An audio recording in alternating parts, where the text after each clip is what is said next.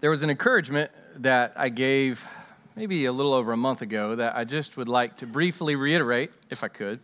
Because some of you afterwards came up and said to me, uh, You know, I appreciate that reminder. That's helpful to me. It, it, uh, it, it kind of prompted me to change course a little bit on that. And the, the encouragement was about congregational singing. Uh, and, and basically, what that means is that when we come together, and the band, by the way, is excellent at thinking consciously about this. But when we come together to worship, we are not being played to, we are not being sort of entertained. Uh, this is not a show. We are here to come together to worship. The band really leads us to the Lord in prayer, uh, in prayer and song. They lead us uh, in that direction towards God. So it's, it's uh, an, opportunity for us to gather and to sing praises to God. So I can't sing, I, am no good at it. Uh, maybe you're in the same boat, but I still, I still give it a shot. And so let's just, let's sing to the Lord together as a people. Let's, uh, and one of the things I heard recently, uh, there was an interview uh, done by Mark Dever. He's uh, the, sort of the leader of Nine Marks Ministry, a pastor in Washington, D.C. He did an interview with Keith Getty. I'm Not sure if you're familiar with Keith and Kristyn Getty, but the song that's associated with them is uh, In Christ Alone. And that was one of their early songs. And one of the things that they strongly were encouraging is the fact that when we come together as a body to worship, there is at the core this, this vertical dimension that we are worshiping God. But there's also this idea that when we sing, we are singing to one another. And what that means is not that we're performing in front of one another, what it means is that we are encouraging one another with the truths of the gospel. So as we sing these songs, it's as though we're saying, Come on, brother, come on, sister. Let's, let's believe these great truths that we're singing about this morning. So, just another plug there, just another encouragement to, uh, to sing. Let's sing to the Lord in all of our frailty and imperfection. Not all of us, uh, some of you can sing, but uh, I guess some of us can't. So today we come to the final petition of the Lord's Prayer. And go ahead and turn with me in your Bibles to that petition, which is Matthew chapter 6, verse 13. Matthew chapter 6, verse 13. We are in the Lord's Prayer, which is housed in the Sermon on the Mount. So, the Sermon on the Mount is the series that we're currently in, Matthew chapters 5 through 7. And we find ourselves now uh, after a number of months working through the Sermon on the Mount, we find ourselves in chapter 6 on the topic of prayer and specifically on the Lord's Prayer, which runs through these verses. And today we find ourselves at the very last petition in that model prayer. And so you've been going through this. Maybe uh, the, the hope is that you've either been going through this present or maybe present some and podcast other times. Uh, but as we've been going through this, there are two responses to watch out for that I think would be negative.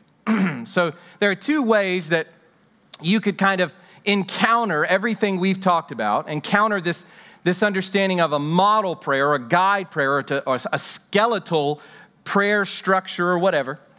There are two responses that I think would be altogether unhealthy. And maybe you have fallen into one of these. And so maybe today we can, we can sort of address that and pull you back out of that pit. So the first response is that you just go overboard.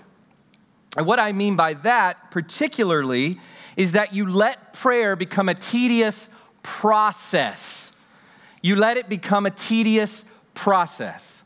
What we have here is a model prayer, a guide prayer. And so one of the responses that would be, I think, negative is to be, you know, maybe kind of uptight about this whole thing and to throw all your previous praying out the window and to say, okay, now I have to make sure that I say the right things. It's so important that I say these things, that I pray these things. So I got to make sure that I say the right things. And so the emphasis very much becomes on accuracy in the process.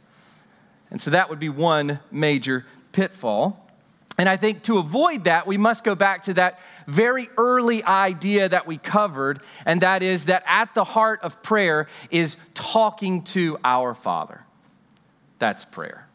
So anytime the praying, no matter how structured, no matter how accurate, so to speak, no, ma- no matter how uh, much it, it, it accords with what we find here, when it ceases to be communion with the Father, when it ceases to be a kind of dialogue, a kind of talking with God as your Abba, it ceases to be prayer. It becomes something else. Maybe it becomes a discipline for you. It becomes something that you're, you know, doing maybe as we, as we talked earlier on about to, to impress other people, or maybe to find a sense of, of accomplishment or self-righteousness. I pray, I pray all the time and I pray rightly. So that's one pitfall for those of us maybe who are inclined towards a tediousness or meticulous attitude towards these sorts of things.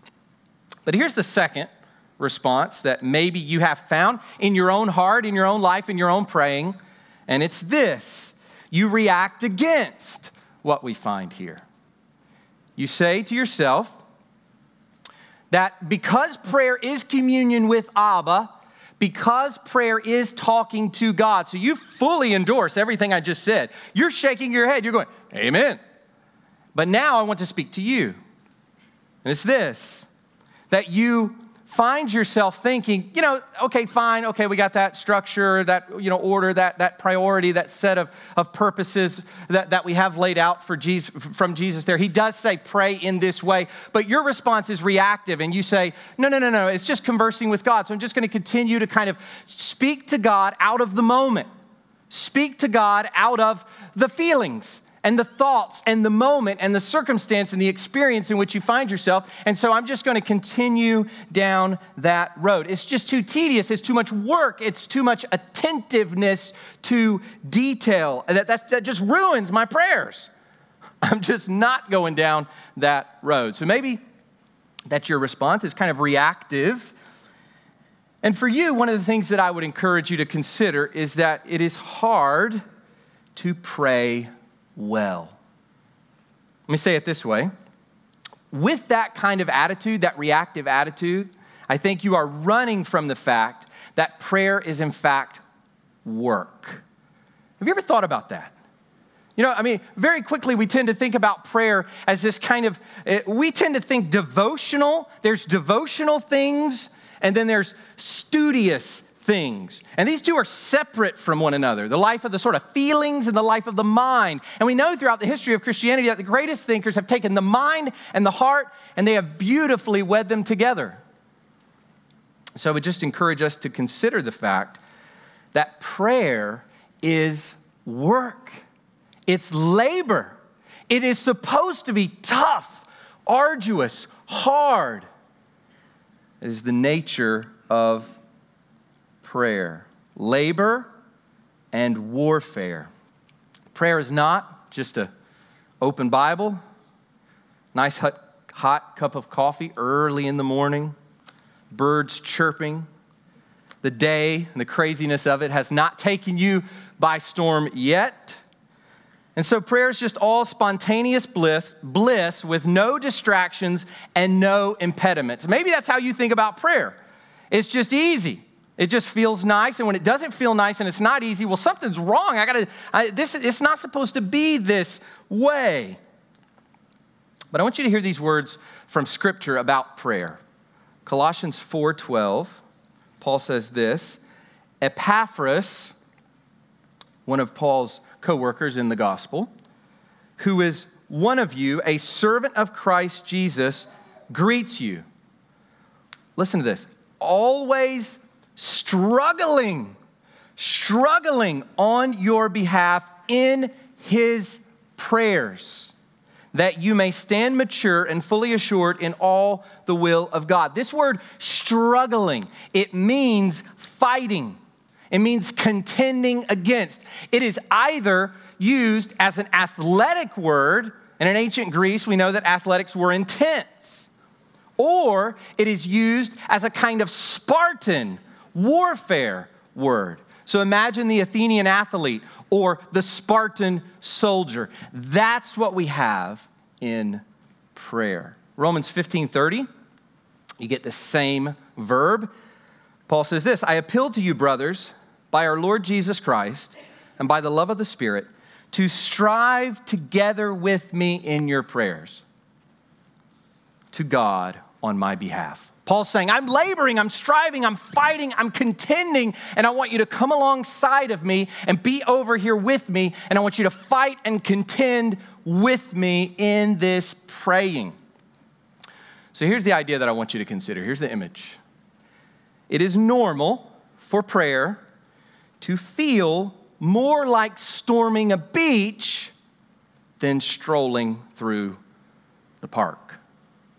And maybe for you, trying to pray the Lord's Prayer, trying to model your praying after that which Jesus prescribed, trying to sort of hang your thoughts and ideas on this skeletal structure with the priorities and purposes of God. Maybe for you that's arduous and tedious and it just doesn't feel very comfortable. And here's what I would encourage you to do not to say, because of that, I'm not going to do it. I'm going back to the old way. It seemed to work. But to say, no, no, no, no, no. This is, these are growing pains.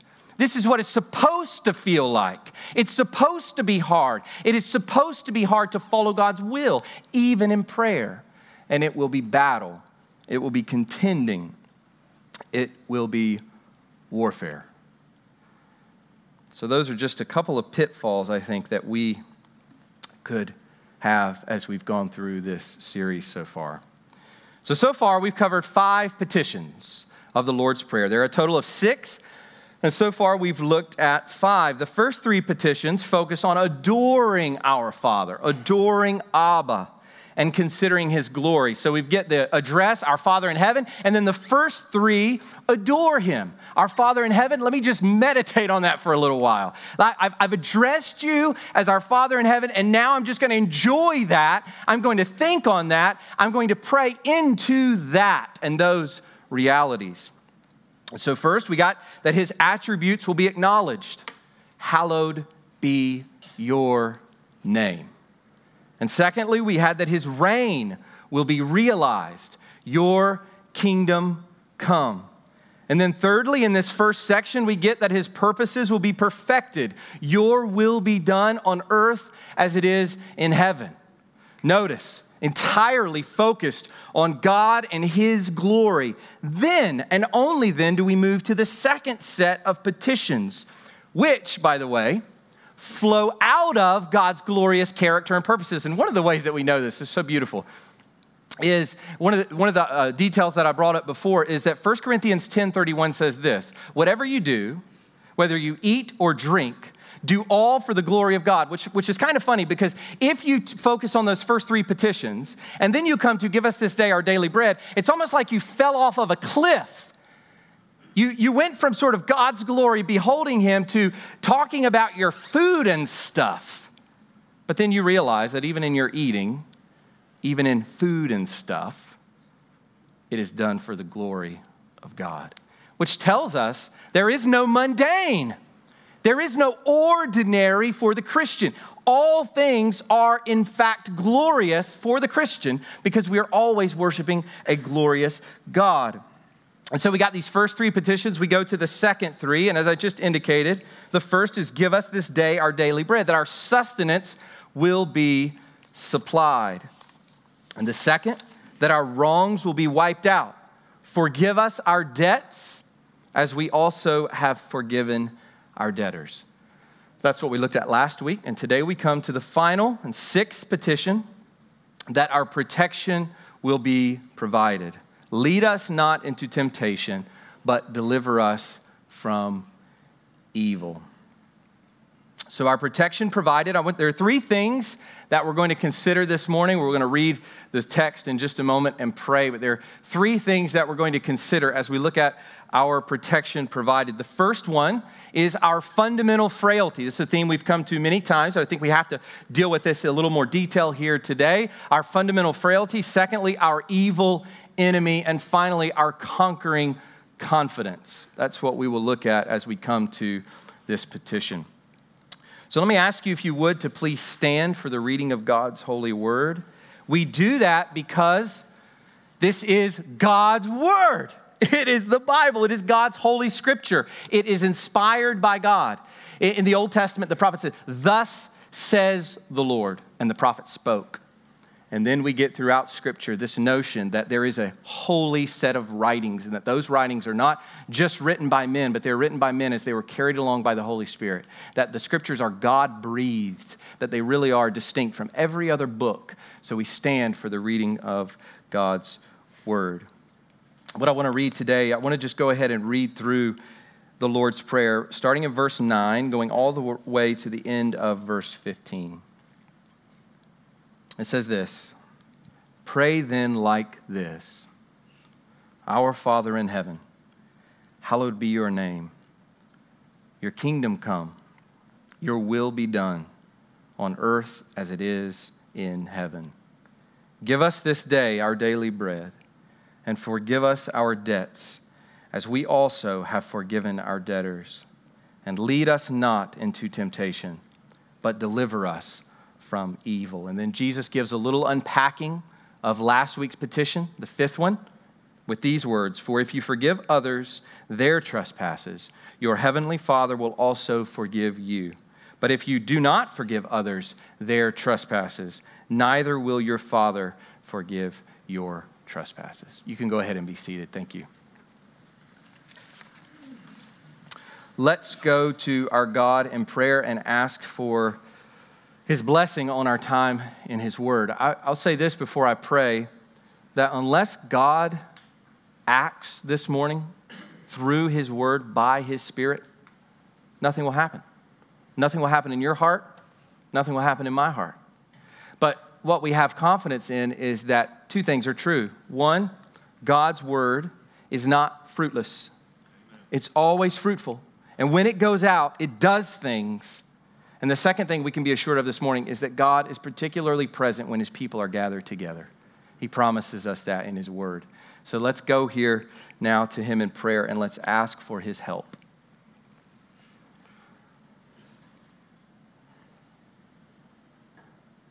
Our Father in heaven, Lord, you are enthroned in glory, and yet you have condescended to us in Christ Jesus. You have come as our shepherd. You have come as our king. You have come as our refuge and strength, rock, fortress. You have come as our Father. And you have done this through your Son, the Lord Jesus Christ. And Father, we praise you for him. We praise you that all of your glory is found in the face of Christ. We praise you that if we have seen him, we have seen you as he said to his own disciples while he was on the earth. Father, we thank you that through Christ and in Christ, our hearts are made new so that we might hallow your name in our hearts, that we might treat you as holy. Whereas before we trampled you underfoot, we replaced you with trifles. We replaced you with petty things that we made gods. And Lord, we put ourselves on the throne just as Satan tried to do before the world began. But now, Father, by your grace, your name is hallowed in our hearts, in our inner being, as Paul says, at the deepest part of our person, we live according to the Spirit, not according to the flesh. And for this, Father, we praise you. We praise you that your kingdom has come already and that it is still not yet that one day you will come in the person of your Son and establish your rule over this earth where there will be no more heartache, no more sadness, no more tragedies and accidents, no more death and sorrow, no more sin, no more tempter with his wickedness and his temptation. And so, Father, we pray, come, Lord Jesus, Maranatha. We ask, God, that you would bring your Son that he, you would send your son to this earth to take your people to their inheritance. And Father, we pray that your will would be done in our lives while we breathe and live on this world, that we would be faithful Christians, that we would be devoted to you in all holiness and trust. Father, that your purposes would be worked out specifically in each life, God, that not a single person this morning who is in this room right now would be able to escape the power of your word, but that God all would hear, that all would heed in whatever specific ways you determine Provide for us, Father. We know we come this morning with many cares, and we ask that you will meet our needs. We ask that you will meet our needs financially, meet our needs in terms of our health, meet our needs in our relationships. God, provide the things that we need as we've seen you do it many times over. We praise you for your provisions, for your care for us, our bodies. God, we pray for our souls that you would forgive us of our sin. We know that we are sinners. We know that we have sinned against you even today. And so, Father, would you help us to be cognizant of those things and to confess them and to turn away from them in the power of the Spirit as we hope in the gospel? And Father, we pray that you will keep us till the end, that you will protect us from this evil one as we'll look at today. Help us, God, today to see into your word and to be touched by your Spirit, we ask in Jesus' name. Amen. So we come to our first consideration today, and that is our fundamental frailty. And before we even get into the details of this final petition, before we get, even get into the, the, the, the bulk of what is going on in verse 13, lead us not into temptation, but deliver us from evil. One thing is abundantly clear to us already as human beings, we are weak and vulnerable. As we saw last week, we are sinful. Forgive us our debts.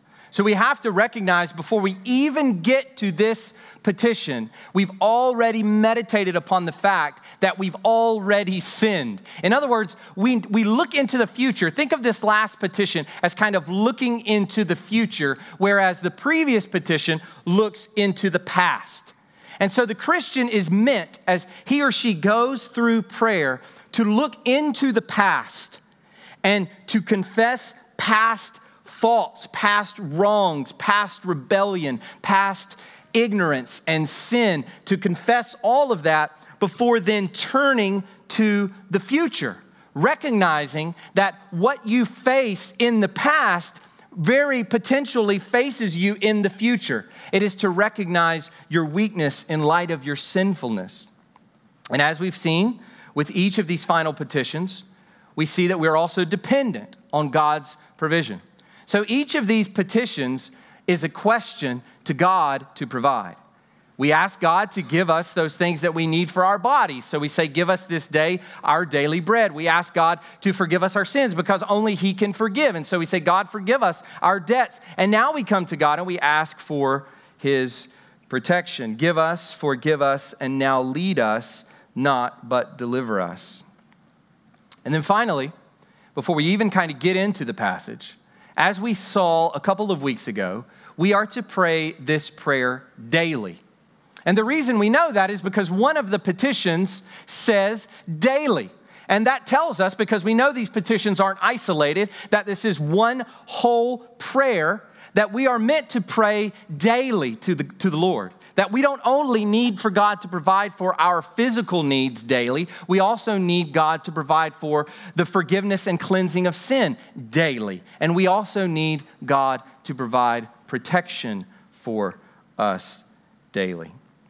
So, even before we get into this petition, if we just consider where we were at last week, if we just consider the daily need, which we covered two weeks ago, and if we just consider this whole idea of asking God, give us, forgive us, lead us, if we just enter into this passage, we already see that we have to confront the fact that we are intrinsically weak, that we are fundamentally frail. And this reality of human weakness becomes even clearer as we do a quick flyover. So we enter into the passage, and before we even get into the details, we see our weakness from the context of the passage. And then as we sort of leap up into the air and we fly over the passage, we get that much more clearer the fact that we are weak. First, this petition tells us that we are prone to fall into temptation. Lead us not into temptation implies that we are prone towards that. All we like sheep have gone astray. We have turned everyone to his own way, and the Lord has laid on him the iniquity of us all. We are like sheep, and God saves us. He forgives us of our iniquity. He gives us new hearts. But here's the thing we still carry around that old nature, that old sinful nature. And in that sinful nature is this tendency to just sort of wander off into sin. Foolishness is to wander off of the path. We see that repeatedly throughout the book of Proverbs. So we are prone to fall into temptation. James 1:14 says that we are tempted when we are lured and enticed by our own desires. Now just a quick note on this. We think about Satan kind of coming in, grabbing hold of our heart and just kind of moving us around from thing to thing. He just sort of moves us out of virtue into vice, and then he lets go and maybe comes back later and moves us back over into vice. That's not how it works. Satan has all the ingredients that he needs inside of you.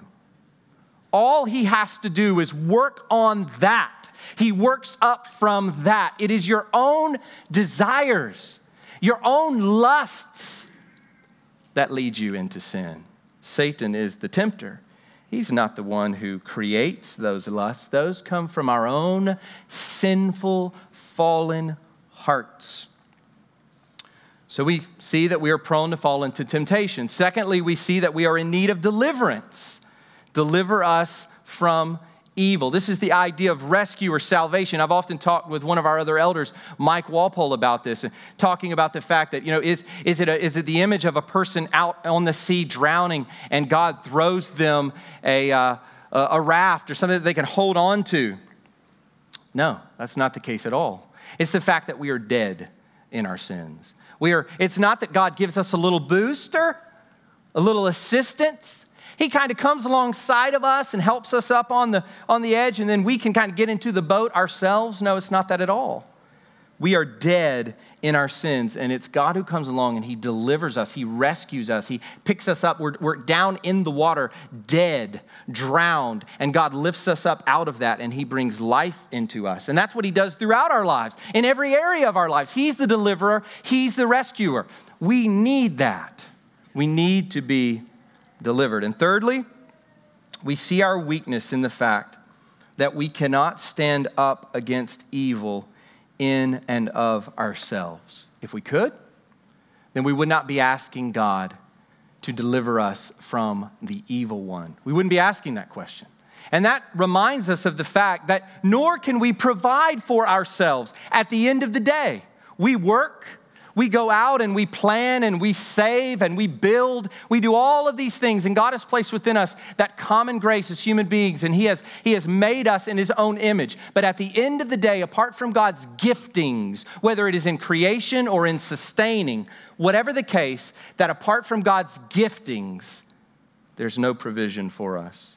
And apart from God's grace, there's no salvation. And apart from God's strength, there is no protection from the evil one. And so we see all of this once again as we fly over, as we enter the passage, and as we fly over the passage, we see our fundamental frailty. We see our weakness at the gate, we see our weakness from the air. But now let's dig down a little more into the details of this passage. Let's see what is found in the specifics of this petition. And the first question that we should ask is what's going on here with the words, lead us not into temptation. It sounds kind of strange. In fact, I was recently talking with someone whom I met at a coffee shop about this very question. That this is a difficult passage. We come to it and we and we respond in a way that sort of, you know, we're scratching our heads. We're, we're kind of appalled even.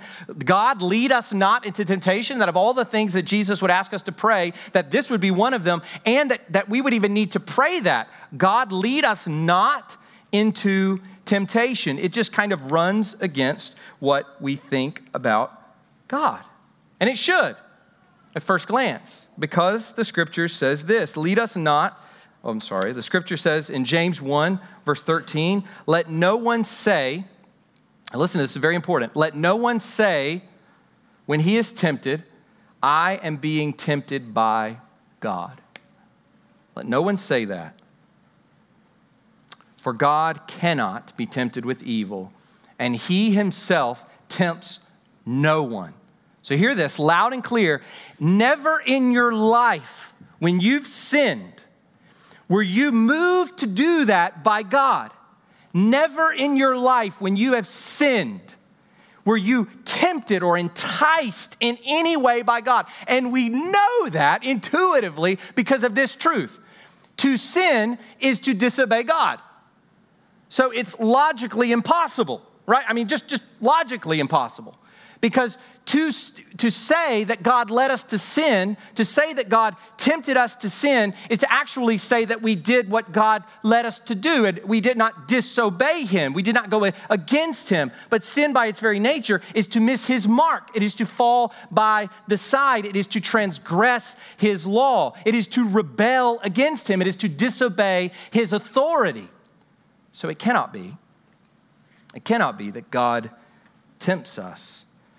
And although there is much that could be said on this point, especially since the word temptation and test or trial are the same word in Greek, and this is one of the reasons that, that it becomes so difficult, is when you read in the Greek New Testament the word trial or testing, it's the exact same word as the word for temptation.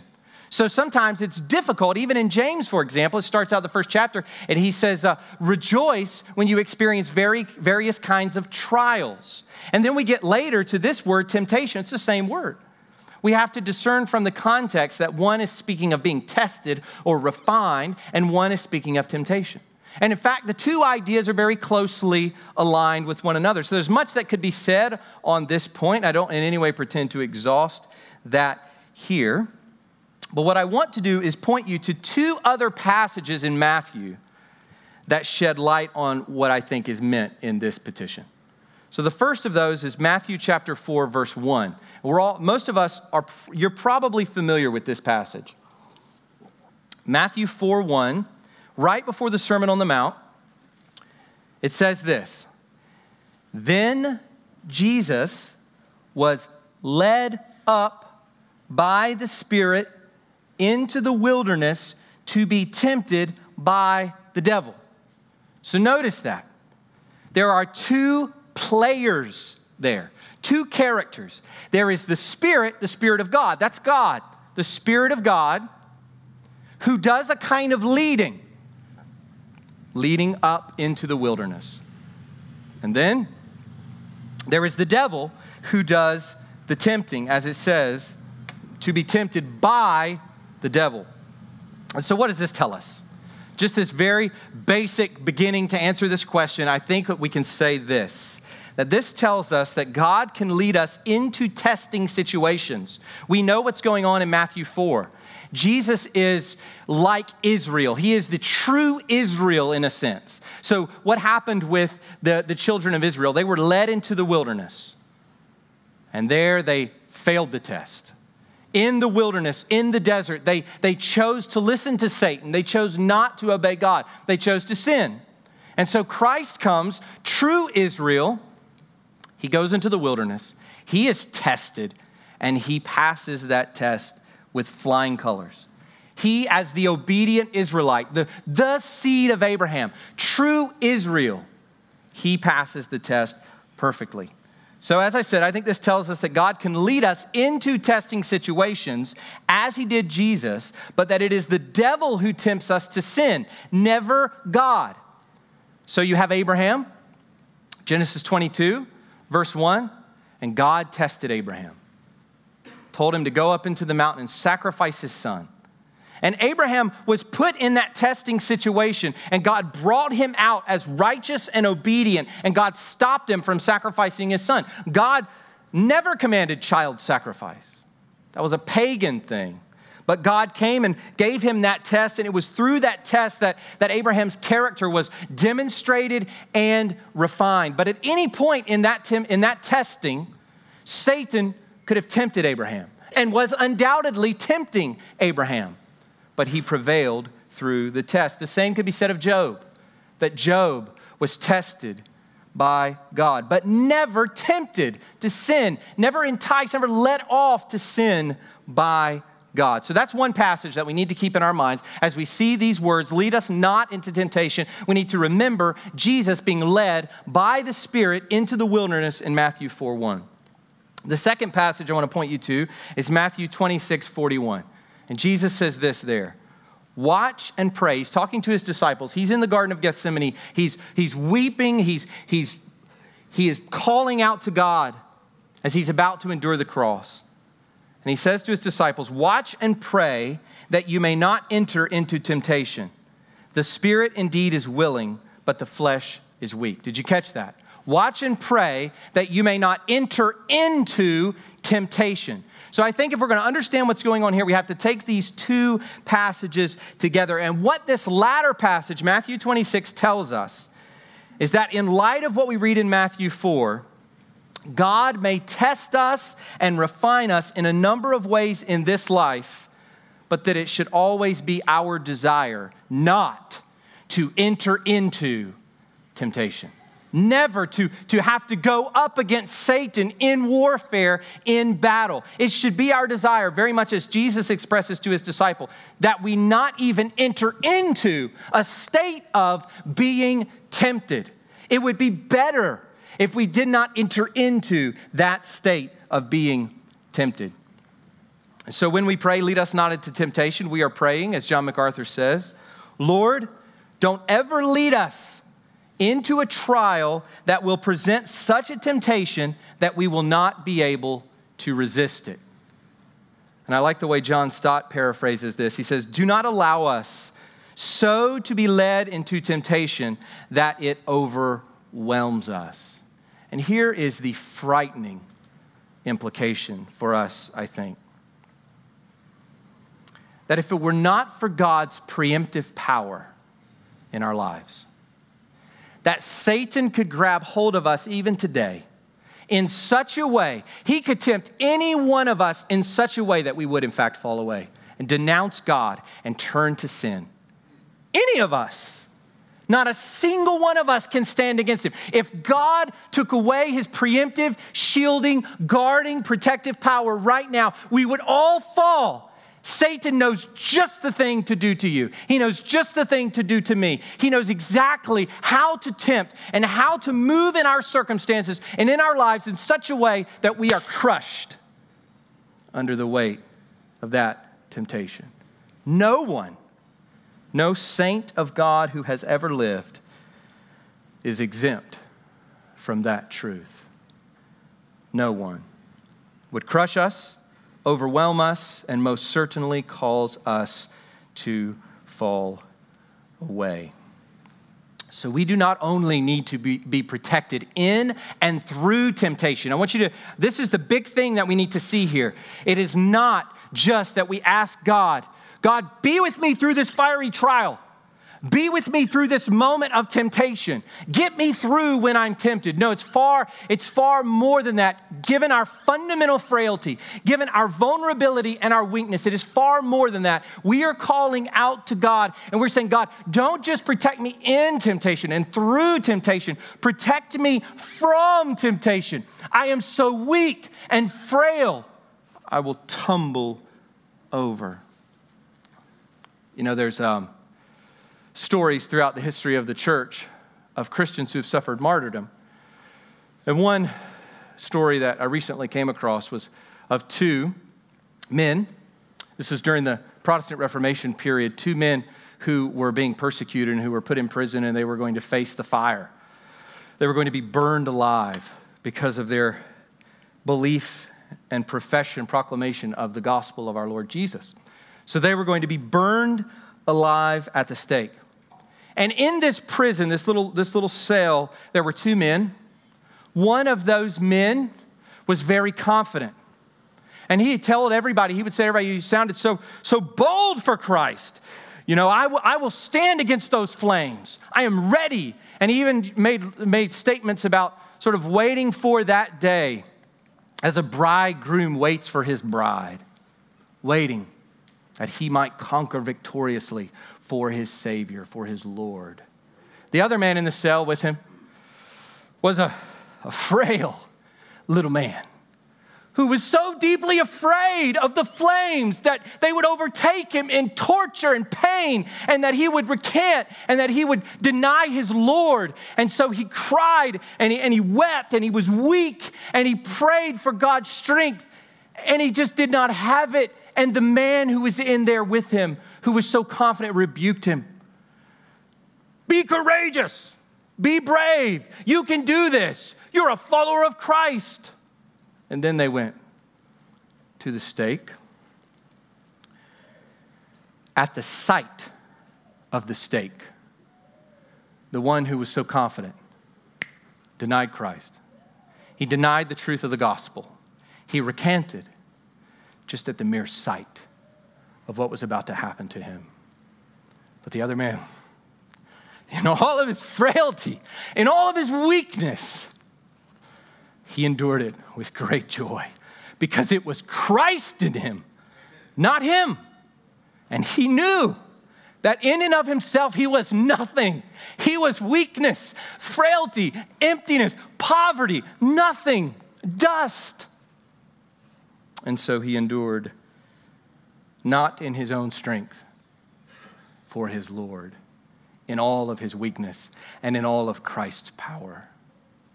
That is the difference between the person who recognizes this weakness and the person who does not recognize it.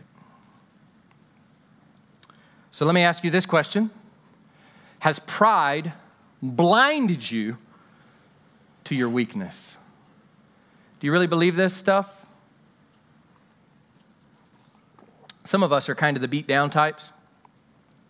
Maybe we sort of spend a lot of time dwelling on our weakness, but some of us don't.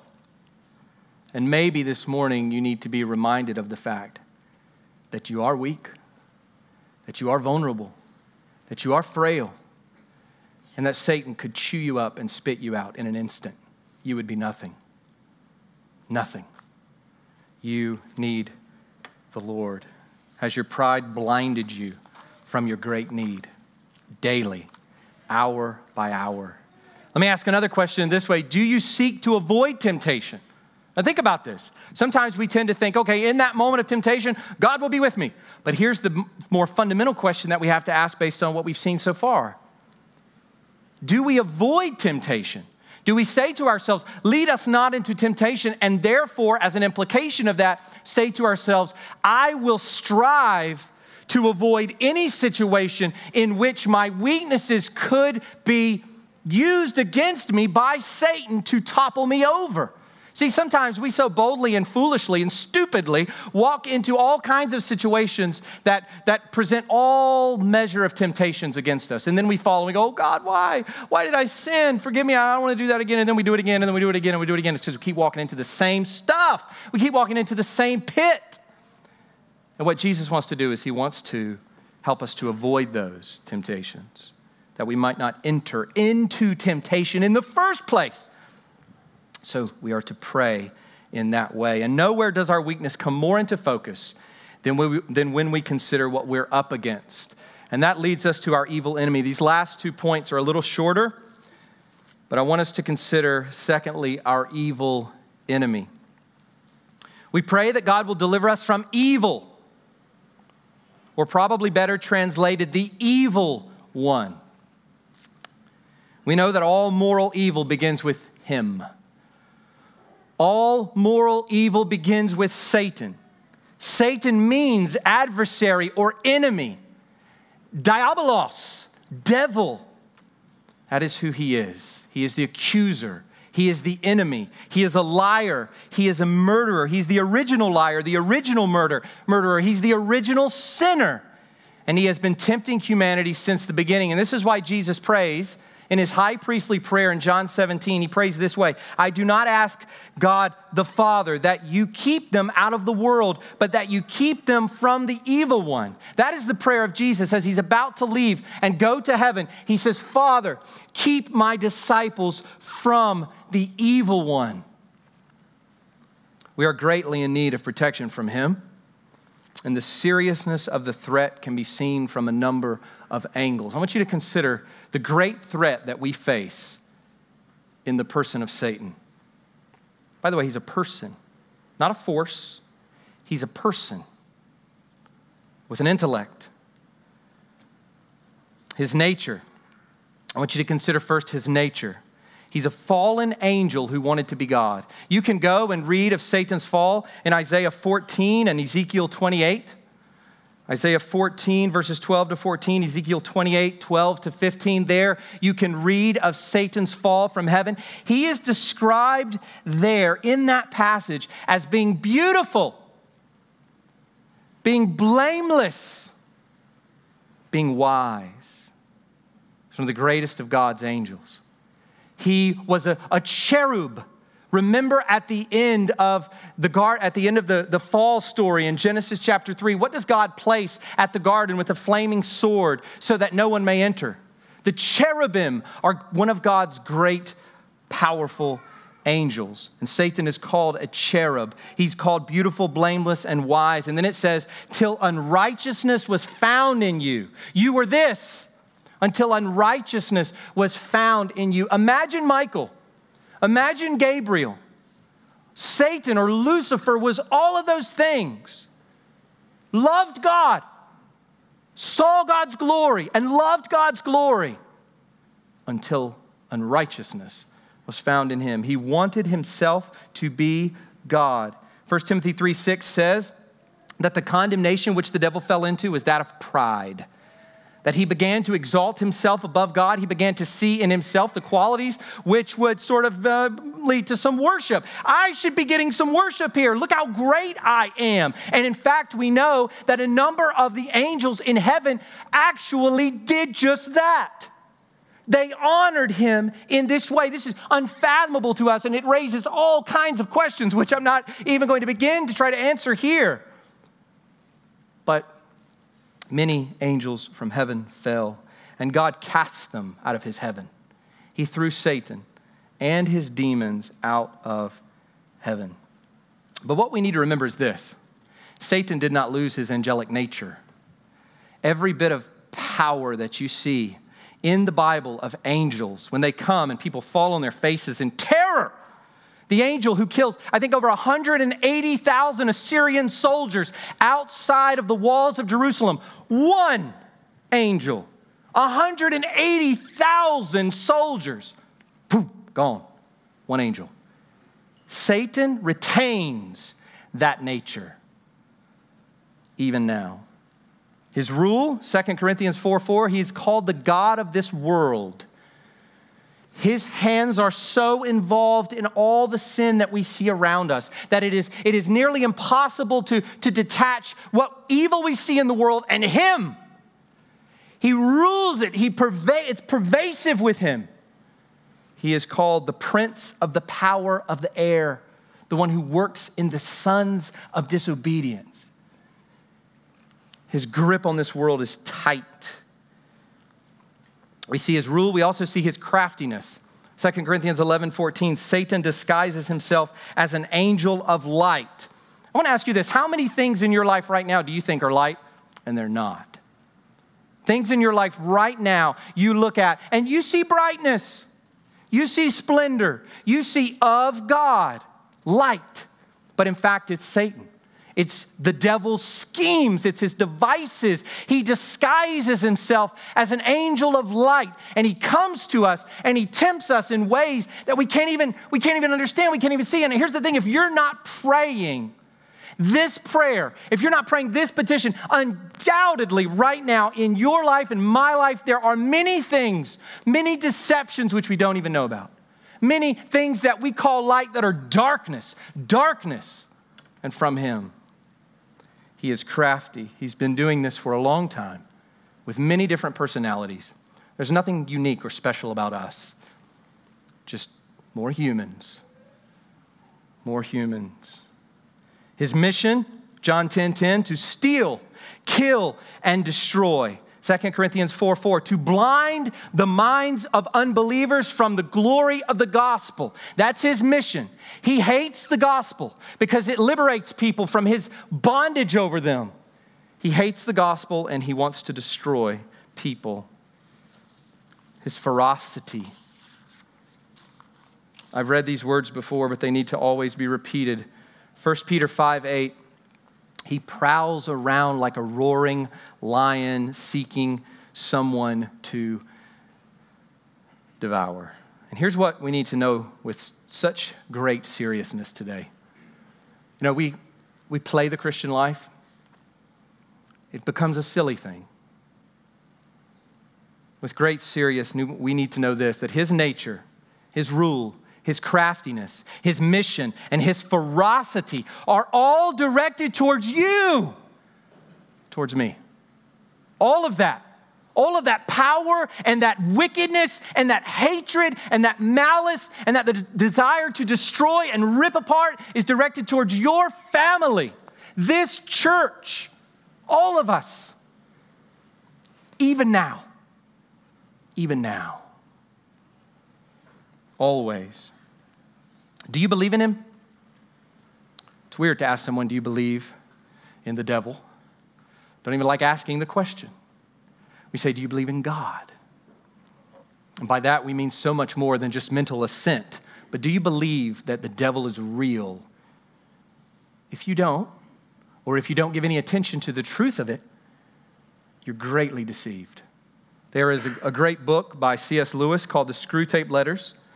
Was actually talking about this recently with Will Daney, uh, one, of, one, of the, one of our folks here, and it's a very interesting book. It's one written from a demon by the name of Screwtape. And he writes this to his nephew, Wormwood. He's like kind of, he's a learning, he's a demon in training. And it is kind of, it's kind of comic in one respect when you first come to it because it's sort of, you know, you've got these demons talking. But what Screwtape writes to Wormwood is intriguing. It is C.S. Lewis's take on how we're tempted. And he's, he's trying to understand it and wrap his mind around it. And so he, he has this constant letter dialogue between Screwtape and Wormwood saying, look, I know what's going on with this human. You need to kind of do this a little differently and do that and, and, and cross paths here and get them to think on this and, and just work on them in these specific specific ways. And one of the ways that he tells Wormwood that he needs to work in people's minds is to get them to not believe in the existence of devils and demons. Primitive stuff. How can any person who, who gets on the internet and flies in a plane believe in the devil? How is that even possible? We could be so foolish, so, so silly, so backwards. And that is precisely what Satan wants us to think that he does not exist.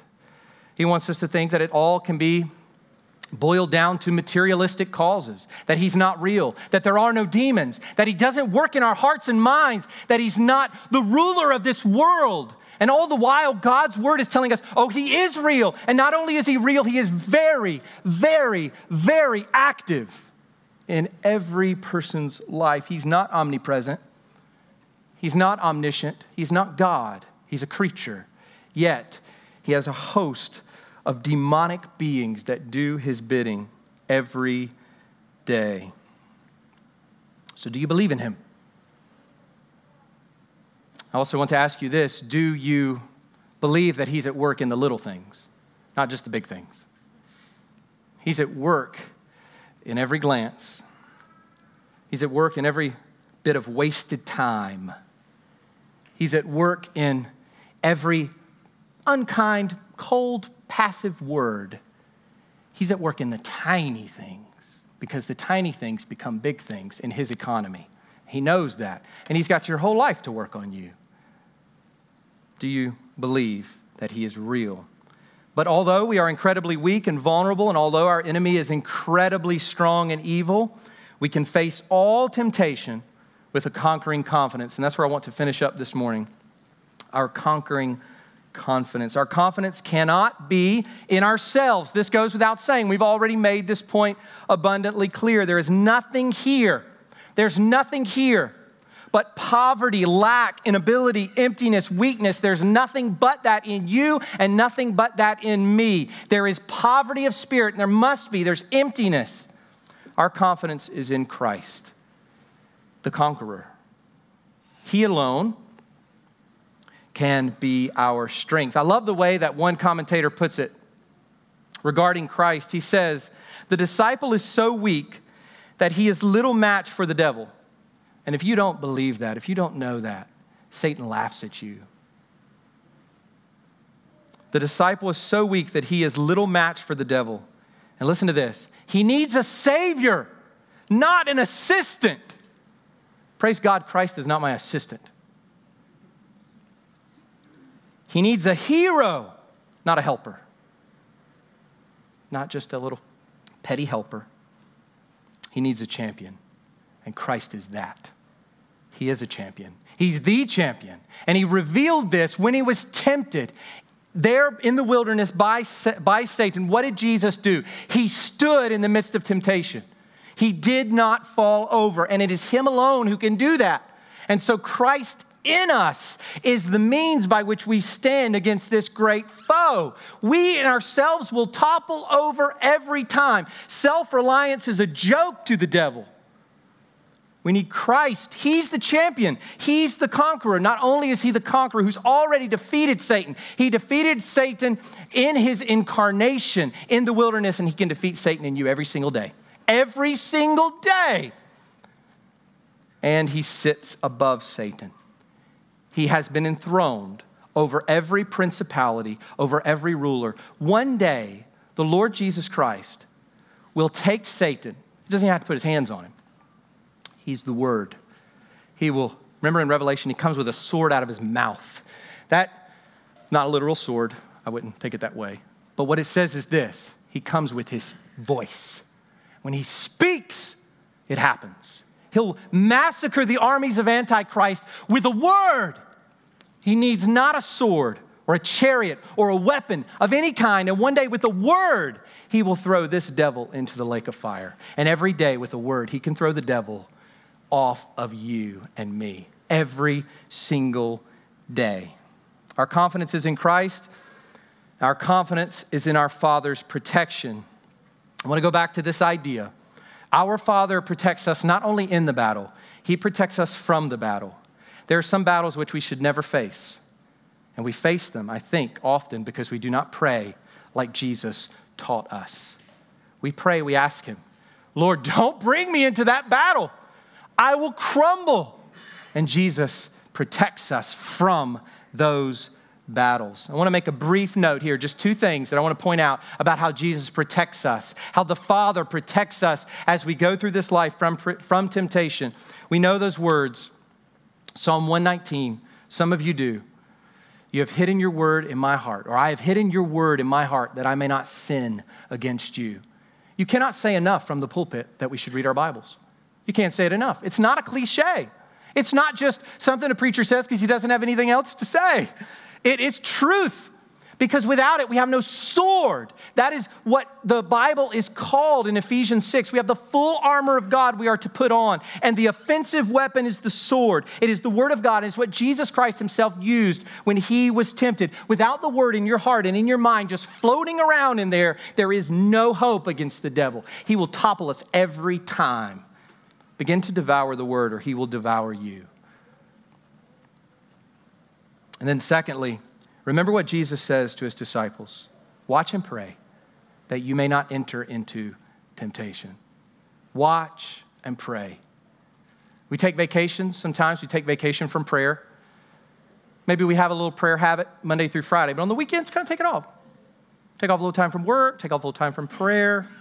Jesus says, no, be vigilant and watchful in prayer that you may not enter into temptation. If you are not vigilant and watchful in prayer, you will enter into temptation, and Satan will have you. And that's exactly what happened to Jesus' disciples in the garden. The, the soldiers came and they fled like cowards, and Peter stood there bef- before a young girl, not even someone with power.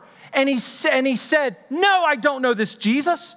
And he cursed. He swore, I don't know this Jesus, because he did not watch and pray, he entered into temptation and he fell. Thank God that when that happens, the Lord Jesus is gracious. Just as we read in John 21, he was gracious to Peter and he will be gracious to us. Nonetheless, we pray, Heavenly Abba, lead us not into temptation, but deliver us from the evil one. Let's pray.